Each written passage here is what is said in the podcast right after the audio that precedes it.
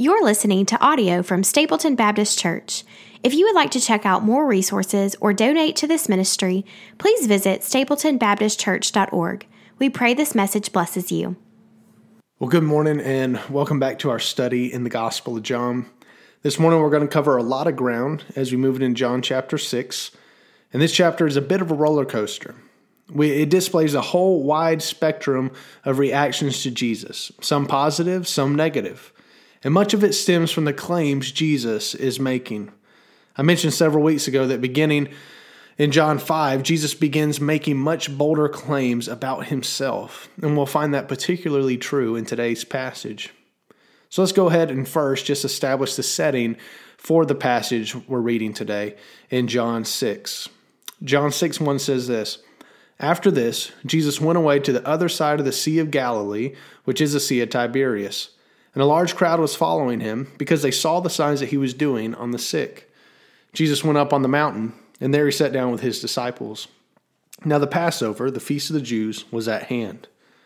So let's pause there and get the setting firmly placed in our minds. Anytime I read scripture, I find it helpful to try to construct as close of a mental image as I can of the setting and, and really try to put myself in the shoes of the original actors to fully understand the depth of the passage. So it begins with after this, meaning sometime after Jesus' encounter with the Jews in Jerusalem.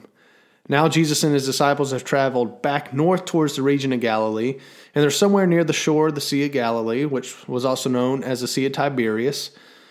There's a large, large crowd following Jesus. And later in the passage, it tells us it was about 5,000 men in the crowd. So scholars say that that number does not account for women and children. So if you count them in, it would actually probably make this crowd upwards of somewhere between 10 to 20,000 people. So when it says large crowd, it really means large crowd. And this emphasizes just how popular Jesus had become by this point in his ministry. And these aren't just 15,000 Twitter followers or Facebook friends. These are actual people walking across the countryside, literally following him to see what he does and hear what he says. They're putting everything else on pause to witness this incredible man named Jesus. But notice why they are following him. It says, because they saw the signs that he was doing on the sick. They were fascinated with his miraculous healing ability. They have come to see a show. But remember, John calls miracles signs because they're meant to point to some greater truth. So we will see if these people recognize what the signs are actually pointing to. So get that image in your mind of an enormous lake or sea surrounded by hills, and you have Jesus and his disciples climb up on the slope a ways up, and they sit down overlooking a crowd of 15 to 20,000 eager spectators. But there's one more detail that's not here by accident. Verse 4 says, Now the Passover, the feast of the Jews, was at hand. Now, this is important for two reasons. For one, it helps us measure how much time has passed. Back in chapter 2, Jesus cleansed the temple when he was in Jerusalem for the Passover. The Passover only happens once a year, so that fact that now it's Passover time again means that roughly a year has passed between chapters 2 and 6. The second reason this is important is because it overshadows uh, this major miracle in the teachings from Jesus that follow. The Passover was such a major deal. It was, uh, of, of course, has major themes of sacrifice and atonement and was heavily associated with Moses. Both of those themes will come up in this chapter. And the Passover was a source of major nationalistic zeal as well. Just like the 4th of July brings out lots of patriotism and excitement about being an American, and being free people for us, the Passover was similar for the Jews. It commemorated God setting them free from the Egyptians and eventually leading them to the promised land. So just realize that the fact that the Passover was near influences much of what is said and done by both Jesus and the crowd in this passage. And so let's pick back up in verse 5. It says this Lifting up his eyes, then, seeing that a large crowd was coming towards him, Jesus said to Philip, where are we to buy bread so that these people may eat? He said this to test him, for he himself knew what he would do. Philip answered him, Two hundred denarii worth of bread would not be enough for each of them to get a little. One of his disciples, Andrew, Simon Peter's brother, said to him, There is a boy here who has five barley loaves and two fish, but what are they for so many? Jesus said, Have the people sit down. Now there was much grass in the place, so the men sat down, about five thousand in number. Jesus then took the loaves, and when he had given thanks, he distributed them to those who were seated. So also the fish, as much as they wanted. And when they had eaten their fill, he told his disciples, Gather up the leftover fragments, that nothing may be lost. So they gathered them up and filled twelve baskets with fragments from the five barley loaves left by those who had eaten. So we have here one of the most famous miracles of Jesus. This is actually the only miracle that's recorded in all four gospel accounts. There's a problem. Jesus wants to feed these people, but they're out in the wilderness and they have no food. Philip answers him that even with 200 denarii, which was about eight months' worth of wages, they couldn't even buy enough for everyone to get just a nibble. But they do find a boy with five barley loaves and two fish. And from that meager little meal, Jesus miraculously, miraculously feeds all 15 to 20,000 people. And not just a little, it says that they're, they ate to their fill. And then they even had 12 baskets uh, leftovers. So now we could camp out here for a while on this miracle, but John didn't put it in here just to tell us about a cool miracle. This is really part of a larger narrative in this chapter. But we do need to see how these people react to the miracle. So here's what it says in verse 14. When the people saw the sign that he had done, they said, This is indeed the prophet who is to come into the world. Perceiving then that they were about to come and take him by force to make him king, Jesus withdrew again to the mountain by himself. So the people recognize that a miracle has just occurred, and a massive one at that. And they decide that this is indeed the prophet. That's the prophet with a capital P. And that refers to this prophecy in Deuteronomy 18:15 that there would be another prophet one day like Moses, similar, um, or kind of synonymous with the Messiah. And remember, this is around the time of the Passover, so nationalistic pride is strong, and they decide that this man must be the prophet. And so they're ready to take him by force and make him their king. And also remember that there's 5,000 men alone here. That's a considerable number of people. So you can imagine them being stirred up into a frenzy, thinking their messianic king is here. And now they'll be able to overthrow the Roman powers that have so unjustly ruled them for years. And we know from the Gospels as a whole that the overall hope and expectation of a Messiah um, was that the Messiah would establish his kingdom on earth and restore Israel to its former glory in the rightful lands. But time and time again, Jesus throws a wrench in their plans for him. And here it says he withdrew to a mountain by himself. So Jesus disappears instead of seizing the power that they're so willing to give him. Why? Because that's not his mission. He has a mission so much more critical, so much more important than restoring Israel as a nation. He's restoring all creation, and that begins at the cross. And so we have this incredible miracle. But remember, it's just setting us up for what Jesus will say the next day to the crowds. So let's continue in verse 16. And we have this short explanation of how we get from one side of the sea to the other. John 6 16 says this When evening came, his disciples went down to the sea got into a boat, and started across the sea to Capernaum. It was now dark, and Jesus had not yet come to them. The sea became rough, and became, because a strong wind was blowing. When they had rowed about three or four miles, they saw Jesus walking on the sea and coming near the boat, and they were frightened. But he said to them, It is I, do not be afraid. Then they are glad to take him into the boat, and immediately the boat was at the land to which they were going. So John records this part, but doesn't expound on it or draw too much attention to it. He doesn't include the part where Peter gets out of the boat, but we do have a miracle that's very unique. It's not a healing or a multiplying, but instead it's a miracle that defies all the laws of nature and physics as Jesus walks across the water. Only the Son of God could do such a thing. But John doesn't expound on it really, but it does help connect us to what happens the next day. And perhaps one reason Jesus did this was to avoid the crowds for a little while longer. And I say that because in verse 22 through 24 it explains that the next day there was still a large crowd remaining where Jesus had multiplied the food. They had witnessed the disciples leaving without Jesus, heading across in the boat, so they must have assumed that Jesus was still around there somewhere. They're still excited and trying to find him, So it takes them a while to finally realize he actually isn't there any longer. And then at that point, they climb into some boats and go across the water to Capernaum, still looking for him. And here's what it says in verse 25. When they found him on the other side of the sea, they said to him, Rabbi, when did you come here? Jesus answered them, Truly, truly, I say to you, you're seeking me, not because you saw signs, but because you ate your fill of the loaves. Do not work for the food that perishes, but for the food that endures to eternal life, which the Son of Man will give to you. For on him God the Father has set his seal. So, just a side note, real quick. If you look way down in verse 59, it tells us that he said these things in the synagogue while teaching in Capernaum. And it's hard to tell exactly when the teaching in the synagogue begins in these verses, but it'll be good to know as we continue in this. But anyway, back to verse 25. You can see from their response that they're still confused by how Jesus got to the other side without a boat. And he could have just blown their minds even more by telling them, yeah, just walked across the water, of course, but he doesn't. As we as we've seen, that isn't his motivation to earn their praise or approval, but instead he rebukes them. And this should probably be read with some anger in his voice as well.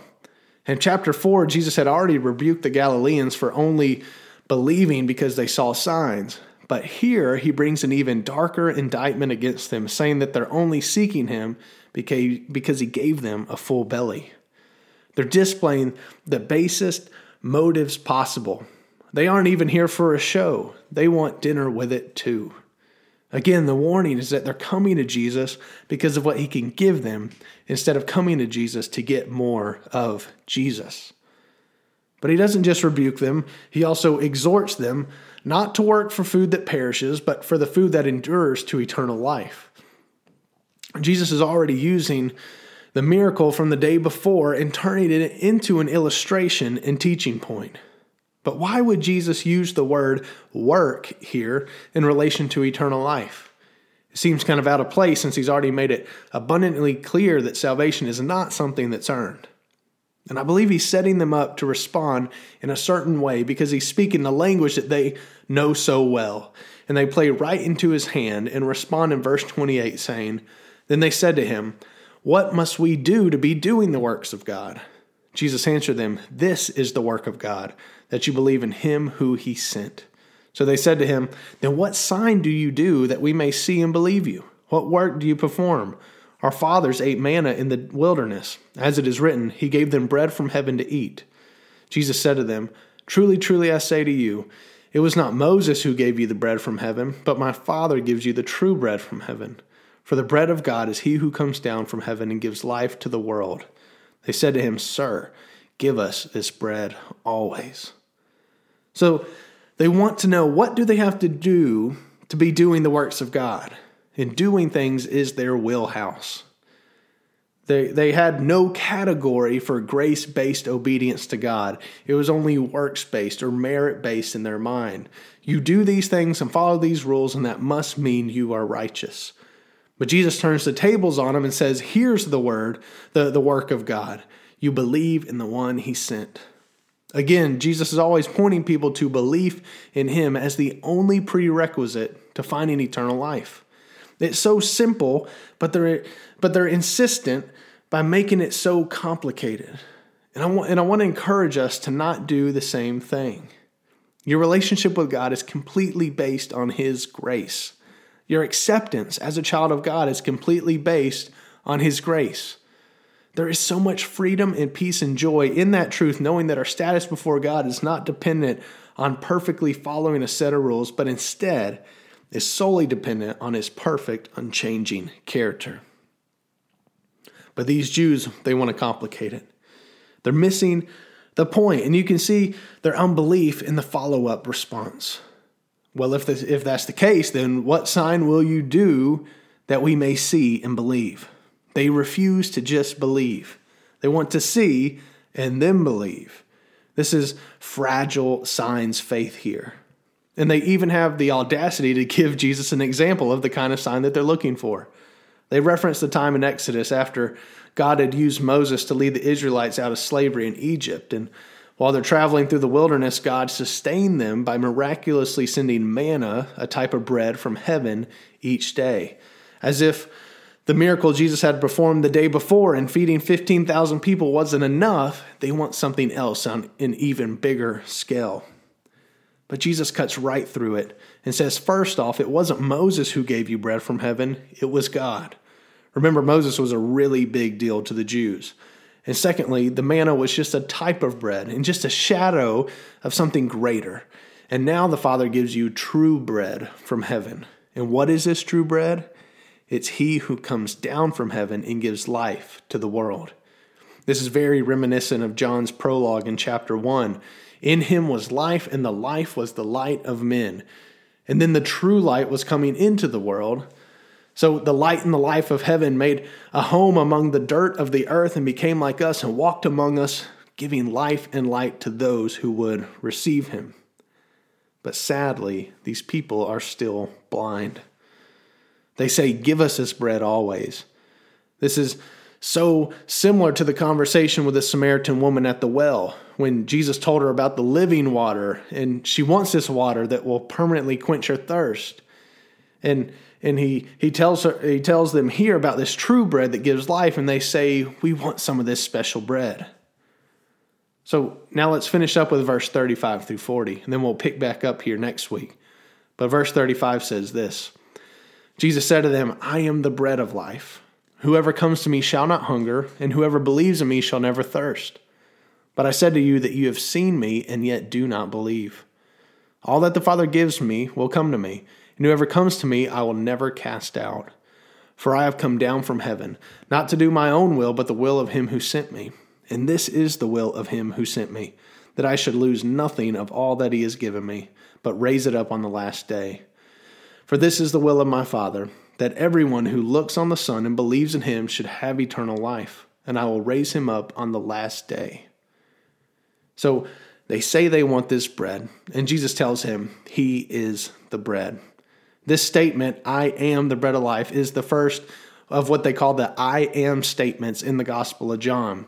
And this is a new theme that appears that Jesus begins, and we continue to find it in John. Really, a total of seven particular times Jesus uses this I am phrase. And many people have drawn a line from Jesus stating I am to the title that God gives himself in Exodus when he meets Moses in the burning bush. God tells Moses to tell Pharaoh to let his people go. Then Moses asks God, Who do I say sent me? And God just says, I am has sent you. That he is the personal, the immanent God. And so perhaps these Jews are having the Old Testament scriptures come to their mind when Jesus says, I am the bread of life. But more importantly, Jesus is making a definitive statement about who he is. From the moment Jesus began his ministry almost 2,000 years ago, till today, people have wrestled with the question who is Jesus? Those first disciples asked, Could this be the Christ? Nicodemus, he meets with Jesus by night, obviously trying to find out who he is. He was called all sorts of things during his three years of ministry. He was called Lord, lunatic, a devil, teacher, rabbi, friend, healer, miracle worker, rebel, friend of sinners, a prophet, a blasphemer, a criminal.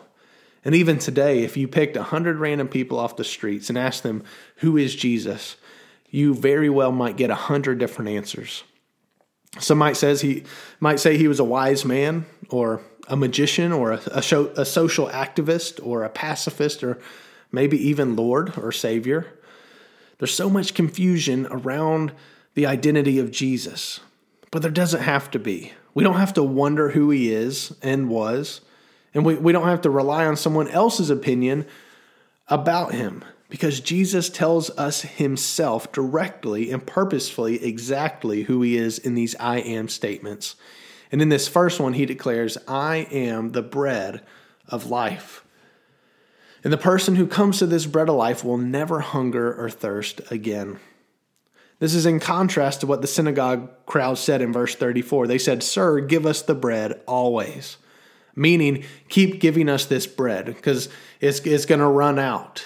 Just like God sent manna from heaven continually, they, they were thinking this is a bread that Jesus has to keep giving them because after a while they'll be hungry again. But instead, Jesus says, This is the bread of life that permanently satisfies hunger and thirst. So he's obviously not talking about physical hunger because I'm even hungry right now. But he's talking about satisfying a need so much greater than our need for food and water. He's talking about satisfying our need for a Savior from our sins. And the satisfaction Jesus offers for our sins is permanent and sufficient. When we're washed by the blood of the Lamb, we are washed clean for all of eternity.